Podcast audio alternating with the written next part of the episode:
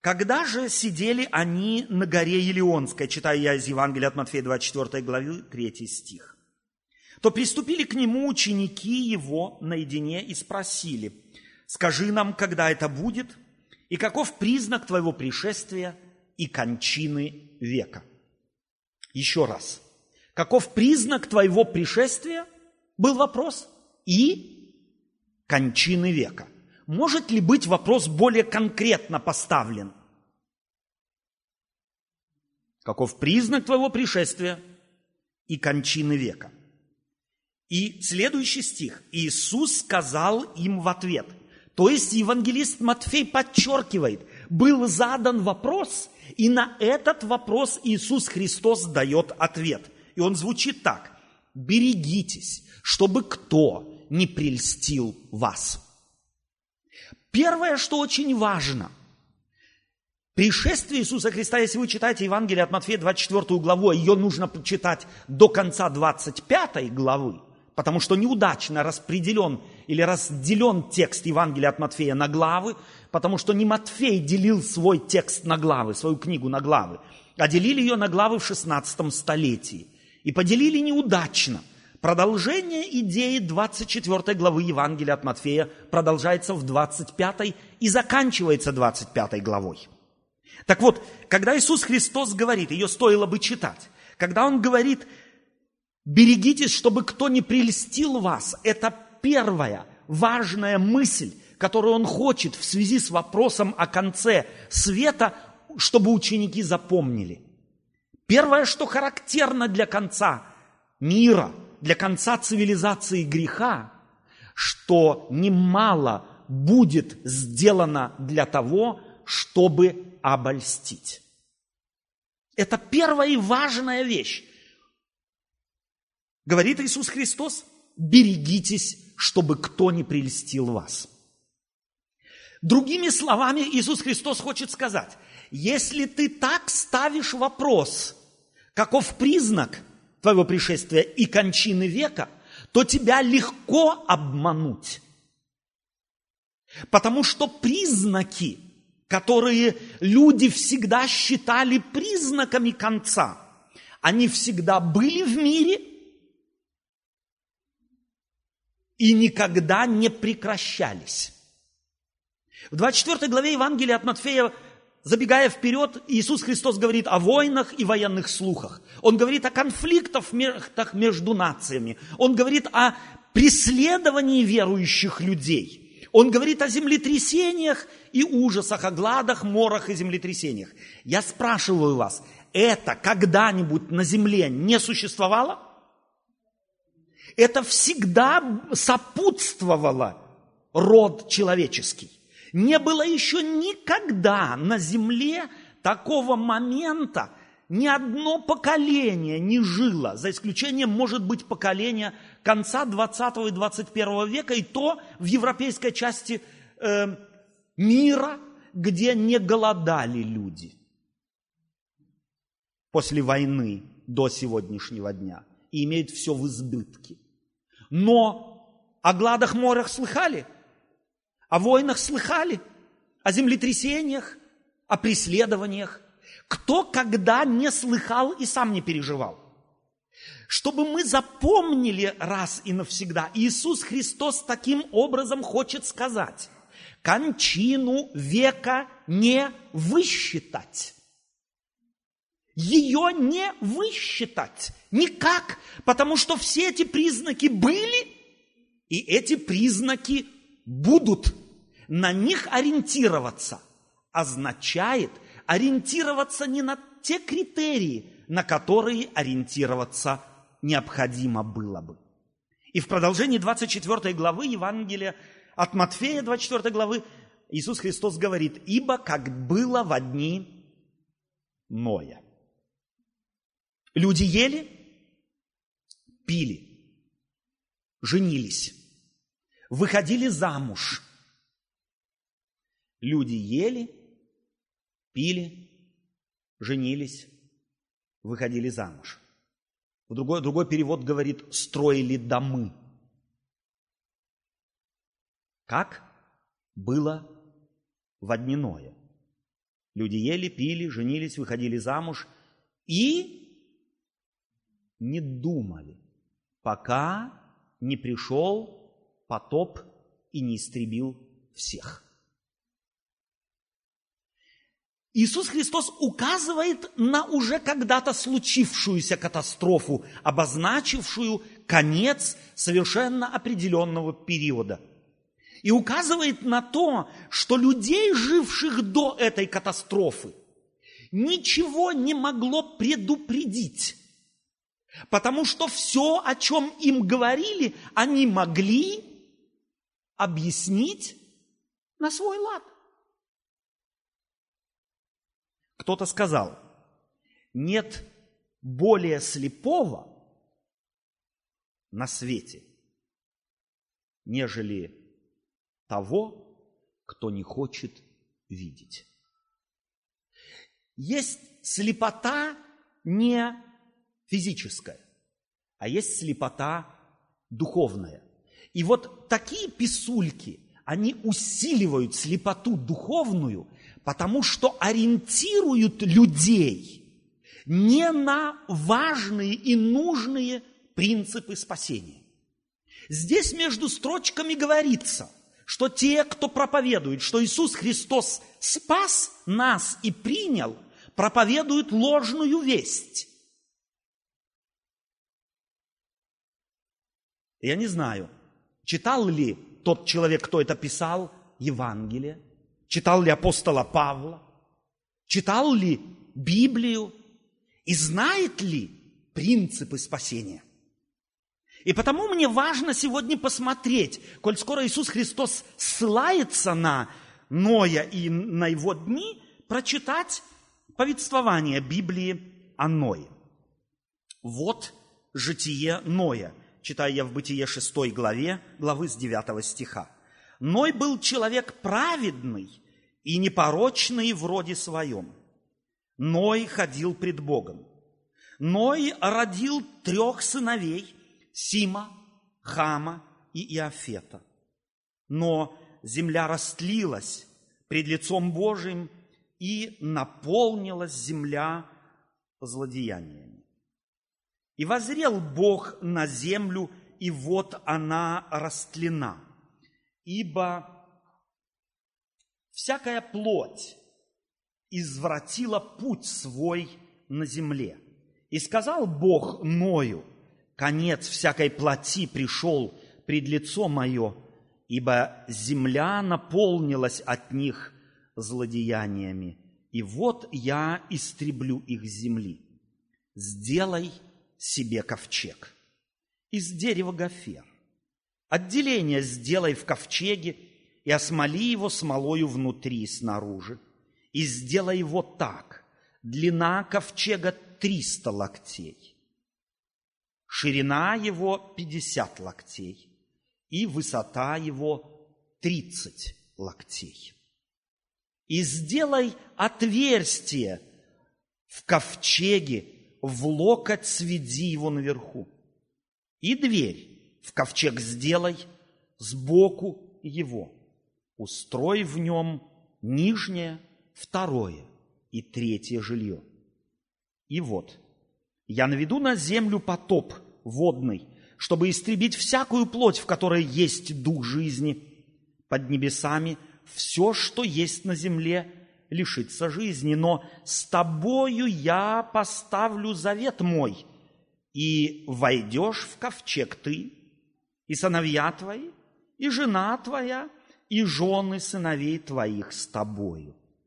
Введи также в ковчег из всех животных и от всякой плоти по паре, чтобы они остались с тобою в живых. Мужеского пола и женского пола они, пусть они будут. Из птиц породу их, из скотов породу их, из всех присмыкающихся по, зем... присмыкающихся по земле по роду их, из всех по паре войдут к тебе, чтобы остались и в живых. Ты же возьми себе всякой пищи, какую питаются, и собери к себе, и будет она для тебя и для них пищею. И сделал Ной все, как повелел ему Бог, так он и сделал. Первое. Ной здесь, Ною здесь дается характеристика. О нем говорится, что Ной был человек праведный. И теперь, пожалуйста, это не риторический вопрос, я от вас хотел бы слышать ответ. Когда вы слышите вот этот вот, эту категорию, это прилагательное, если о ком-то говорит, говорится, что он праведный, что вы думаете, такой человек из себя представляет? Вот вы слышите о ком-то, во-первых, прежде всего, сегодня вы не услышите в обиходном разговоре, чтобы кого-то характеризовали, что он праведный. Да? Потому что это слово, собственно говоря, из обихода, так сказать, вымерло. Это библейское, чисто религиозное слово. Интересно, что немецкий язык переводит это слово словом, э, которое в русский язык можно было перевести благочестивый. Но и это слово тоже в каждодневном обхождении неупотребимо. Но давайте хоть немного такой эксперимент сделаем. Представим себе, если на улице человеку сказать благочестивый или праведный, то, скорее всего, каким его себе представят? Безгрешным. А что под, разга... под грехом подразумевают люди сегодня? А? Не пьет, не курит, не крадет, окей? Не обманывает. Изредка только обманывает. Выполняет заповеди, а кто их знает? Сегодня шоколад не съел, говорят, согрешила я сегодня три килограмма шоколада съела. Что такое праведный?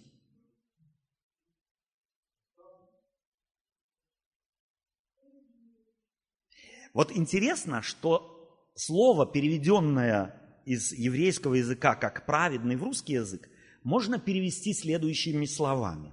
Полезный, пригодный, умелый, превосходный – порядочный, смелый. Еще раз. Смелый, порядочный, превосходный, умелый, при, э, пригодный и полезный. Вы чувствуете, что эти критерии никак не связаны с религией. То есть абсолютно секулярны. Еще раз, полезный, пригодный, умелый, превосходный, порядочный, смелый. Вот каким был Ной. Мы себе, Бог весть, что в голове, когда читаем, Ной был праведным человеком, в голове представляем. Субботу соблюдал, десятую давал и так далее. И тому. Может быть. Я ни в коем случае не хочу эти, так сказать, Э, критерии библейских принципов, каких-то э, библейских норм унизить.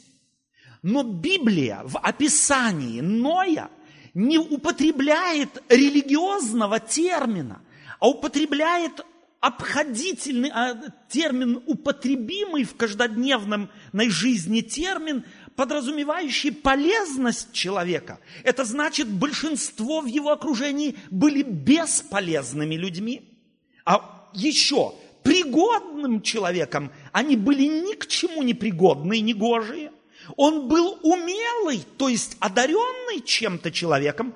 Он был превосходный, ему, к нему тянулись люди. Он был порядочным человеком. И, конечно же, такой человек нуждается в еще одной категории.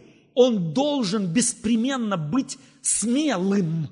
Иначе Невозможно быть в мире распадшимся, порядочным, превосходным, умелым, пригодным, полезным. Эти вещи будут не замечены, если у него не будет смелости это обнаружить. Потому что это не популярно. Быть полезным – это не популярно. Посмотрите в окружающий нас мир. Студенты в студенческую аудиторию, рабочие в рабочую аудиторию. Мы, христиане, в христианскую аудиторию. Кто ищет быть полезным? Пусть разбираются, как хотят. Что это мое дело? Моя хата с краю. Это ведь принцип, которым большинство людей живет. Полезный человек не руководствуется этим эпиграфом. Моя хата с краю. И тот, кто не живет принципом «моя хата с краю», должен быть смелым. Без смелости, решительности этот принцип, руководствоваться этим принципом в жизни невозможно. Даже в христианском обществе это невозможно. Не говоря уже, будучи христианином в секуляризованном обществе, живя, практиковать и каждодневно быть полезным, пригодным, умелым, превосходным человеком порядочным. И интересно, если вы читаете этот, внимательно этот текст, то обратите внимание, что он тут же, как бы на одном дыхании автор говорит. Я читаю.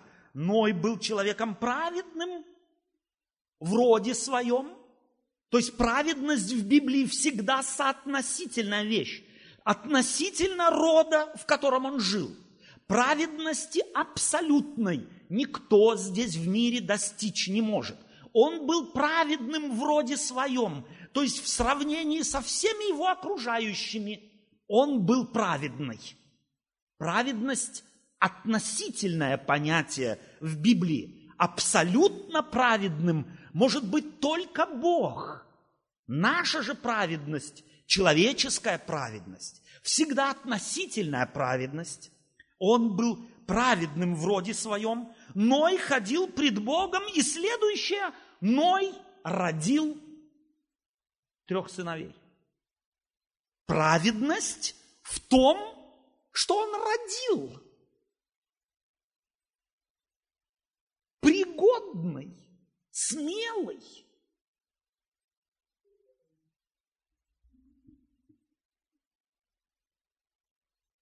Те, кто читали эту бумажку, э, вы можете в нее посмотреть, ничего тайного нету. Я думаю, что она, так сказать, э, сказать, разойдется рано или поздно. Но я хотел бы обратить внимание, что тот, кто думает, что это первая весть, которую вообще в мире подобным образом распространяется, я ее слышал минимум 1961 году. Мне было тогда лет 6-7. Начало Карибского кризиса. И подобные пророки говорили, все, конец света близок. Моя мама когда мне исполнилось 18 лет, нет, чуть больше, 22, 23, и я первые намеки говорил ей о том, что я хочу жениться. Она мне сказала, сынок, скоро Господь придет. Ты куда? Собрался? Дети пойдут. Кризис наступает. Их кормить надо, их поить надо. Скоро закон о воскресном дне наступит. Тебе работать нельзя будет и так далее и тому подобное. Она была очень верующей женщина. Она начиталась вот подобных брошюр. Ной был человеком праведным и, живя в кризисе, родил трех сыновей. Он был смелым человеком. Он себе говорил, если кому-то менять мир, то кому, если не праведным? Кому, если не тем, кто знает Бога? Кому, если не тем, кто с Ним связан? Кому менять мир? Кому отдать на откуп этот мир? И он родил сыновей, живя в кризисе. Родил их, скорее всего, с мыслью, что я хотя бы через них, хоть сколько мне дано будет, когда-то я умру, но я принципы, которые знаю от Бога, хочу, чтобы они в моих детях жили дальше. И если этот мир еще будет существовать, чтобы было минимум три проповедника праведности Божией здесь на земле, если Бог сподобит меня забрать отсюда. Праведный человек – это смелый человек. Он не боится кризисов, потому что он знает, у Бога есть выход из любого кризиса. И его смелость заключается в том, что он говорит, он не говорит, я заведу собаку, он не говорит, я заведу себе морскую свинку. Их в любое время можно кинуть и бежать. Я заведусь, обзаведусь семьей. Я произведу на свет детей. И я хочу их воспитывать в совершенно определенном принципе. Я хочу, чтобы эти принципы практиковались и не ушли со мной в могилу в то время, когда никто ими не интересуется.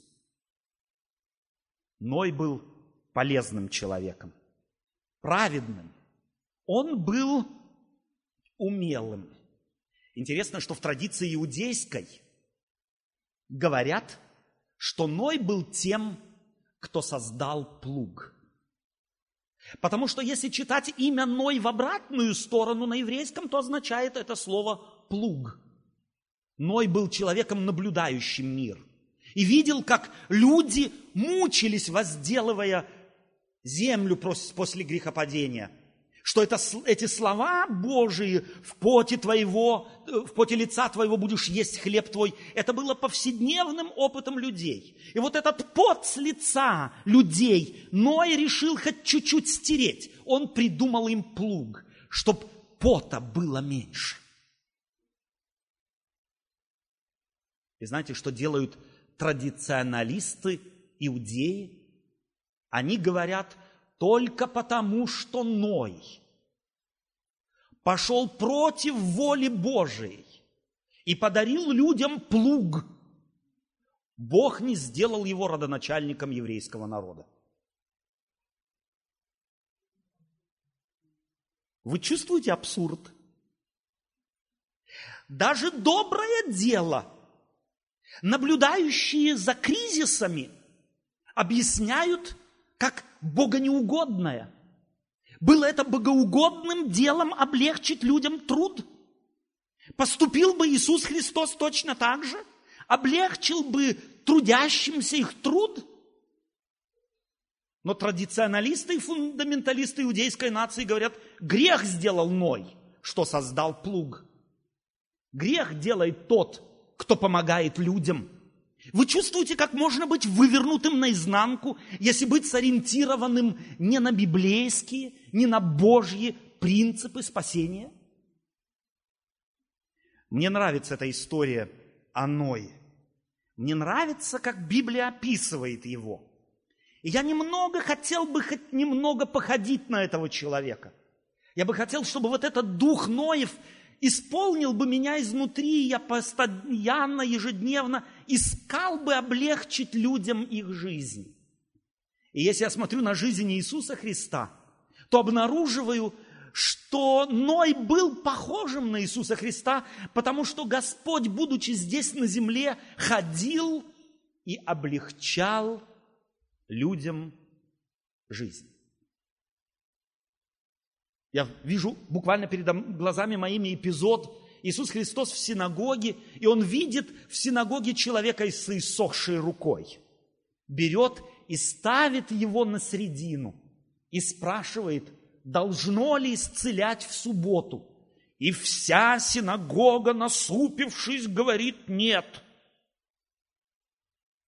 Никогда в субботу. Есть другие дни. Но Господь Иисус Христос настолько был исполнен любви к людям, что не мог дождаться воскресения. Ему нужно было одарить, облегчить жизнь этого человека тогда, когда он это сделать мог. Он не отодвигал эту помощь на завтра, на послезавтра в дальний ящик. Он знал, что страдающие – Для страдающих одна секунда может длиться как вечность. Он мог сострадать людям, и я так вижу Ноя. Ной сострадал людям. Он видел, как они мучаются. Он был умелым человеком, и он приложил свои умения, свое умение для того, чтобы облегчить людям жизнь. Праведные, в кавычках, осудили и осуждают его по сегодняшний день. И говорят, именно этот поступок и сделал его недостойным стать родоначальником рода народа Божия на земле. И потом Бог через автора библейского говорит, Бог говорит, ты знаешь, Ной, я хочу заключить с тобой мой завет. Я хочу, чтобы ты построил ковчег, в котором ты и весь дом твой спасется. И интересно, что Бог не говорит Ною, хотя он был человеком полезным, пригодным, умелым, праведным, смелым. Он не говорит ему, у тебя достаточно мозгов, сядь, порешай и посмотри, свой инженерный гений прояви и построй то, что тебе заблагорассудится. Нет, Бог дает ему принцип спасения. Он дает ему, если хотите, параметры спасения. Он дает ему размеры спасения. И точно так же сегодня. Принципы спасения не отданы людям на откуп. Священные Писания являются Богом данным критерием построения твоего и моего ковчега. И потому Бог говорит, сделай, сделай этот ковчег. Вот такая должна быть длина, вот такая высота, вот такая должна быть ширина, и сделай три этажа. Для меня эти три этажа являются символом трех областей нашей жизни. Первая область, первый этаж, если можно так сказать, это область физического нашего существования. Здесь никого не надо заставлять о нашей физиологии заботиться. Как только мы устаем, глаза у нас автоматически закрываются. Если грязные, мы нормально воспитанные люди, то мы автоматически лезем буквально под душ по нескольку раз в день. Мы едим, мы заботимся о нашем физическом благополучии. И, может быть, здесь нужно еще усовершенствовать кое-какие вещи. Интересно, что когда мы едим или готовим себе пищу, ходим в магазины, то я еще ни одного в жизни не встречал человека, который пошел бы в магазин, сделал бы шаг через порог, дошел до прилавков, на которых лежат продукты, и как только руки его дотянулись, первое, что ему в руки попало, взял, покидал в сумку и пошел расплачиваться. Нет, мы ходим от прилавка к прилавку. Мы ищем, что нам надо. Мы еще эти все обертки и все эти упаковки просматриваем, что на них написано. Нам важна жирность, нам важна толщина, ширина, содержание и так далее и тому подобное. Нам важно все. Но вот в духовном плане, когда мы подходим к прилавку духовной пищи, то бишь к телеящику, то нам первый прилавок самый хороший – мы как раз берем и не смотрим на этикетку. Толщина, ширина, глубина, высота нас абсолютно не интересует. Первое, а, все, хорошо. У нас телек включается прежде, чем мы просыпаемся. А, нет, мы его включаем. Как только мы встали, первое, что делают многие, включают телек. Только потом зубы чистят. А потом чай пьют. Но главное, на фоне должен был телек. Вспомни твое прошлое воскресенье. Вот ты встал или встала. Что ты сделал первым? Большинство людей включают телек. Первое. И он на фоне его проходит весь выходной день, а то и второй тоже. И этим мы питаем наш духовный желудок. Бог говорит Ною, возьми, построй ковчег.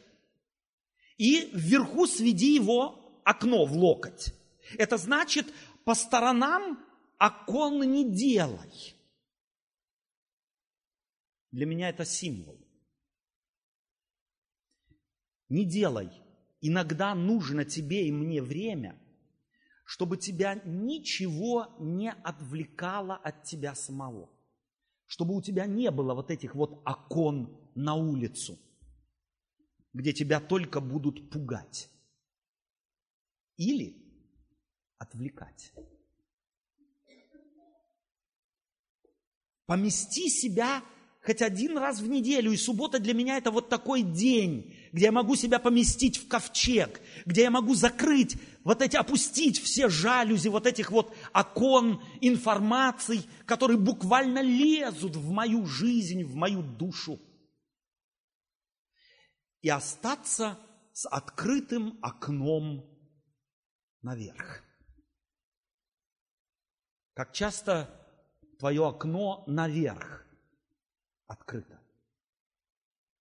Как часто ты живешь с закрытыми окнами в мир с одним открытым окном наверх, чтобы только на нем, на нем, на нем сосредоточиться, чтобы из него на самом деле получать мудрость для повседневной жизни. Эти окна это не обязательно только телек. Это и газеты. Это и просто сплетни. А ты уже слышала про Маньку с Сашкой? Про Ваньку с Наташкой? Слышала уже? Слышал? Они вон, они это, они то, они пятое, десятое. Найди время для твоего ковчега.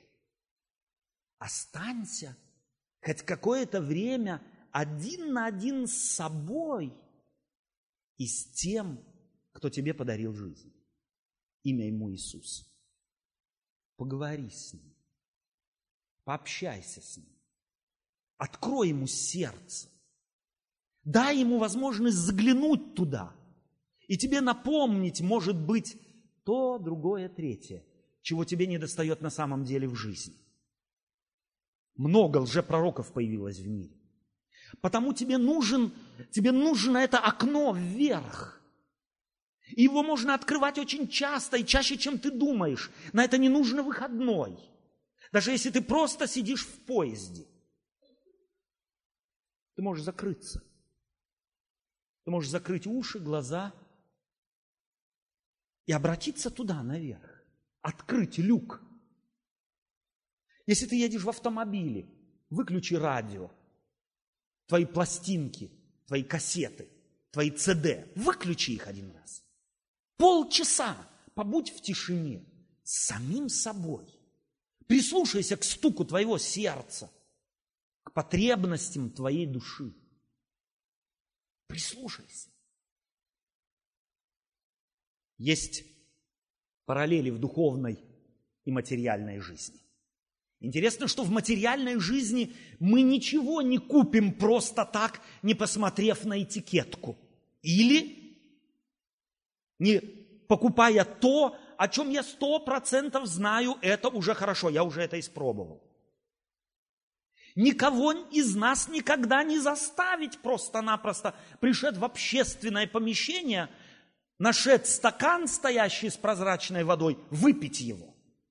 Никто это не сделает.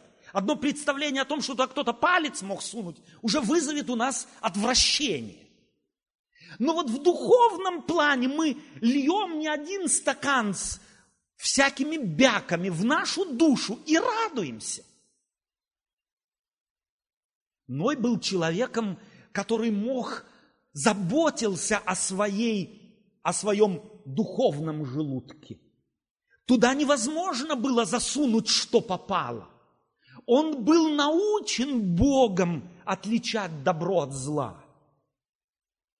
И он был человеком открытым. Здесь это называется словом пригодный. Пригодный человек – это человек, который которого ты с удовольствием, к которому ты с удовольствием приобщаешься, потому что знаешь, у него нет задних мыслей.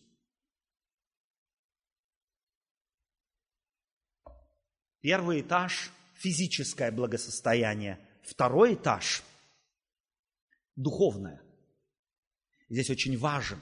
Вот этот вот, это важно, это окно, вертикаль. И третье – это неизбежное социальные связи. Тот, кто заботится о своем физическом и духовном здоровье, тому не безразличны будут люди вокруг нас. Он не сможет сидеть на месте, чтобы не быть им полезным. В Библии это называется быть праведным в русском переводе. Полезным, пригодным, умелым, превосходным порядочным человеком, смелым человеком, как было в дни Ноя. Там был другой человек. Ной было ему имя, которому не безразлична была жизнь людей вокруг него. Абсолютно не безразлична. И еще кому-то в Библии жизнь людей была не безразлична. Имя ему Иисус Христос. Он пришел в этот мир и не спрашивал, кто тот, другой, третий, пятый, десятый, приближающийся к нему. Он делал благо, не оглядываясь. Он делал благо, не сомневаясь. Он одаривал людей щедро. Ной является подобным человеком. И вот он создал ковчег. Если кто-то Библию читал, большинство из нас с детства знает историю о Ное – тот знает, когда он построил ковчег, то в Евангелии говорится, он должен был войти, в него должны были животные. И вот представьте себе, он построил этот, этот корабль. И потянулись в этот корабль животные. Дикие звери. И вокруг наблюдают все наблюдавшие эту сенсацию, как в этот помещение, как в это строение заходят дикие животные. Эта сенсация как-то поменяла мозги людей. Давайте мы научимся одному. Сенсации людей не меняют. Сенсации не меняют сердце. Сенсации не меняют принципов. Поэтому давайте и мы перестанем проповедовать сенсации и разносить их. Особенно где-то кто-то тайно сел и сговорился, чтобы. Подобные сенсации никого не меняли, не меняют и менять не будут. И тот, кто это делает, является ложным пророком – вошли животные, вошел Ной со своими сыновьями и женами. Что потом было следующим шагом? Кто помнит библейскую историю? Как? Сразу? Они вошли, но дверь благодати еще была открыта. Ной вошел в ковчег со всеми, кто туда вошел – но дверь благодати была открыта. Представьте себе, он сидит в ковчеге день, а дверь открыта. Два, а дверь открыта. Вокруг люди спрашивают, ты чувствуешь, какой ты идиот? Где тот дождь, о котором ты говорил? И так далее и тому подобное. А дверь Ной закрыть не может, потому что дверь благодати закрывает только Бог. Было это испытанием для Ноя? Вот где смелость нужна была – сидеть в этом ковчеге день, два, три, четыре, пять, шесть, семь.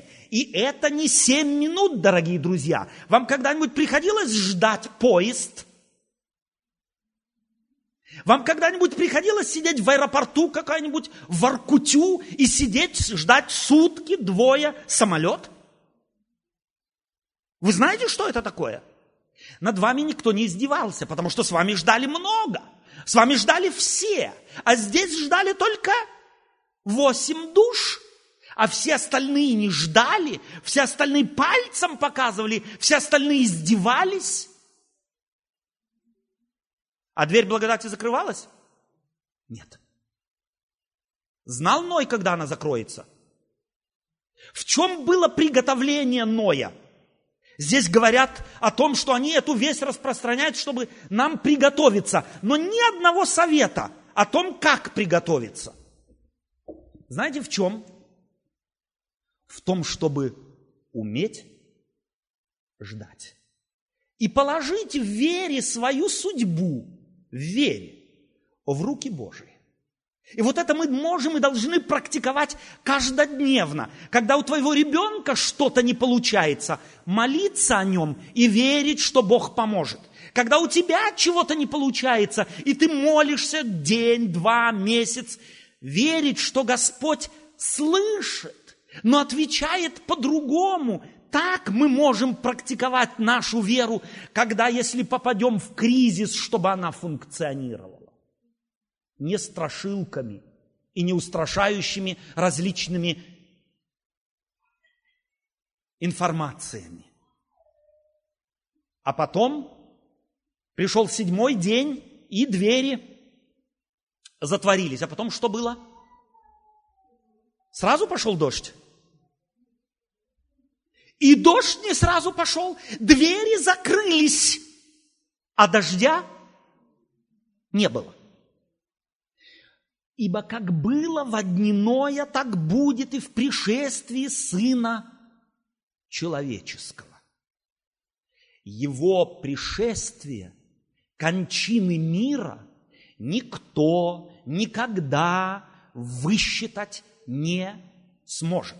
И тот, кто это делает прямо или делает косвенно, делает сатанинское дело.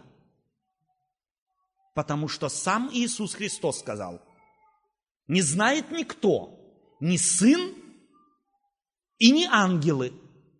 Но у нас есть умнее люди, чем Христос и ангелы.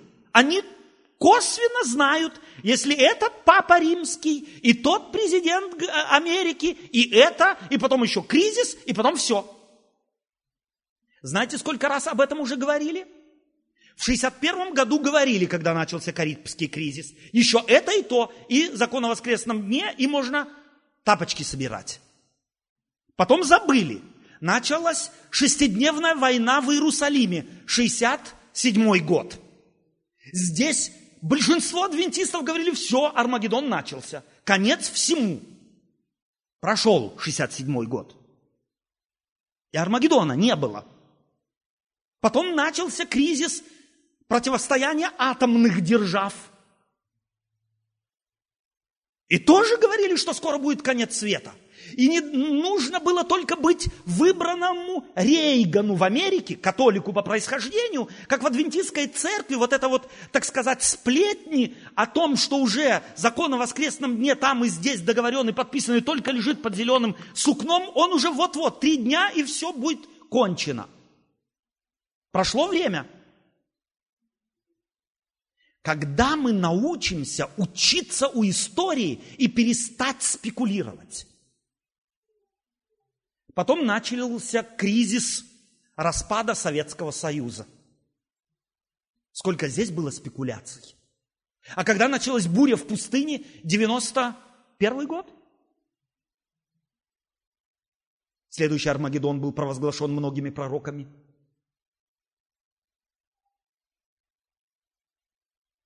А когда началась в Ираке война? Последняя? Сколько было? А 2000 год, с 99 на 2000 год сколько спекуляций? Дорогие друзья, неужели мы не можем научиться одной простой вещи? Бог сенсациями не меняет людей. Мир изменился от этих всех вестей. 61 года до 90, 2008 года я кое-какие перечислил. Изменился мир? Нет. Давайте мы не будем той удлиненной рукой тех лжепророков, которые возятся и позволяют сатане себя использовать для того, чтобы наводить смуту, лишать покоя, лишать мира. И не проповедуют Евангелие, а проповедуют различные кризисы. Давайте мы научимся у истории, научимся у Бога, научимся у Ноя, научимся у Иисуса Христа. Между прочим, у Иисуса Христа я ни одной проповеди не нахожу в Евангелии, где он поносил бы Римскую империю. А разве это не был зверь из Даниила 7-8 главы? Ни одним словом.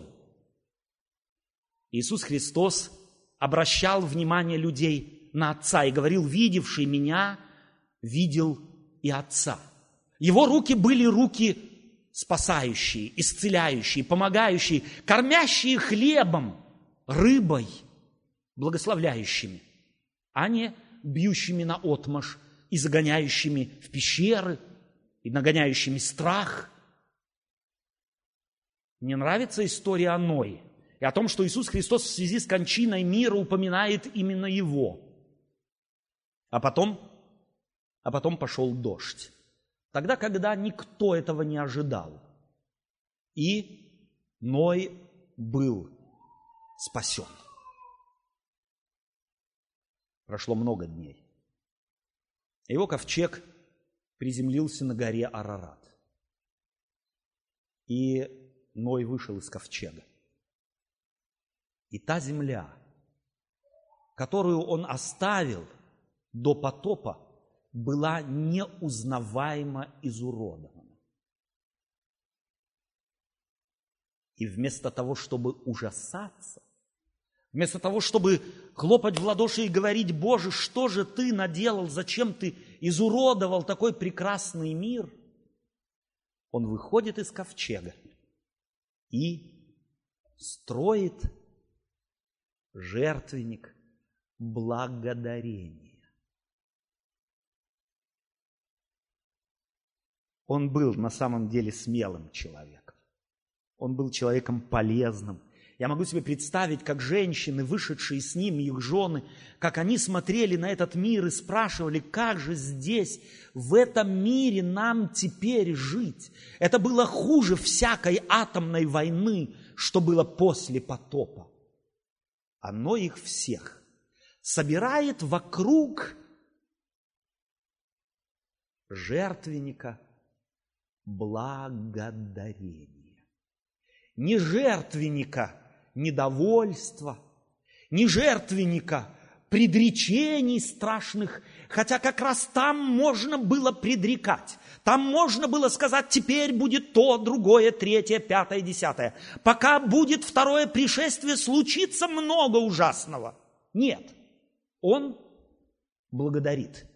И кто, если не тот, кто знает Иисуса? И кто, если не тот, кто знает Бога лично, может благодарить? И кто, если не именно такой народ и такой человек, должен быть призванным к благодарности, призванным к успокоению, призванным к миру, к распространению его. Иисус Христос, когда уходил из этого мира, сказал ученикам, «Ужас мой даю вам. Не так, как мир дает, я даю вам». Я правильно цитирую? Нет. Мир мой даю вам.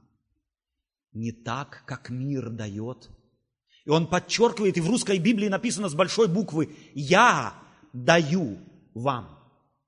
С чем ты ходишь в этом мире? С миром или с ужастиками? С надеждой или с пророчествами о гибели? Иисус Христос сказал, когда все это будет, придет Сын человеческий. Он не сказал, придет кризис. Он сказал, придет Сын человеческий, который скажет, «Се творю все новое. И Он сегодня хочет и начинает творить новое сердце, творить новый разум, творить новые чувствования Христовы, а не другие какие-нибудь, посеянные кто его знает чем. Что ты позволяешь построить в тебе? Чувствование Христовы? Ум Христов? Пожелания Христовы? Устремления Его? Или другие? И именно с этими вопросами, глядя на все кризисы, которых я не хочу умолить и не хочу игнорировать, глядя на них, я спрашиваю, что ты позволяешь построить в тебе. Господь хочет ум Христов. Господь хочет мир свой, что ты носишь в себе и даешь дальше. На этот вопрос можешь ответить только ты. И я бы хотел, что если бы ты, если ты обнаружишь, что ты человек неправедный, праведный не в смысле библейском, не полезный, не пригодный, не превосходный, непорядочный, не смелый, то начни молиться, потому что только подобная праведность даст право на вхождение в Царство Божие. Аминь.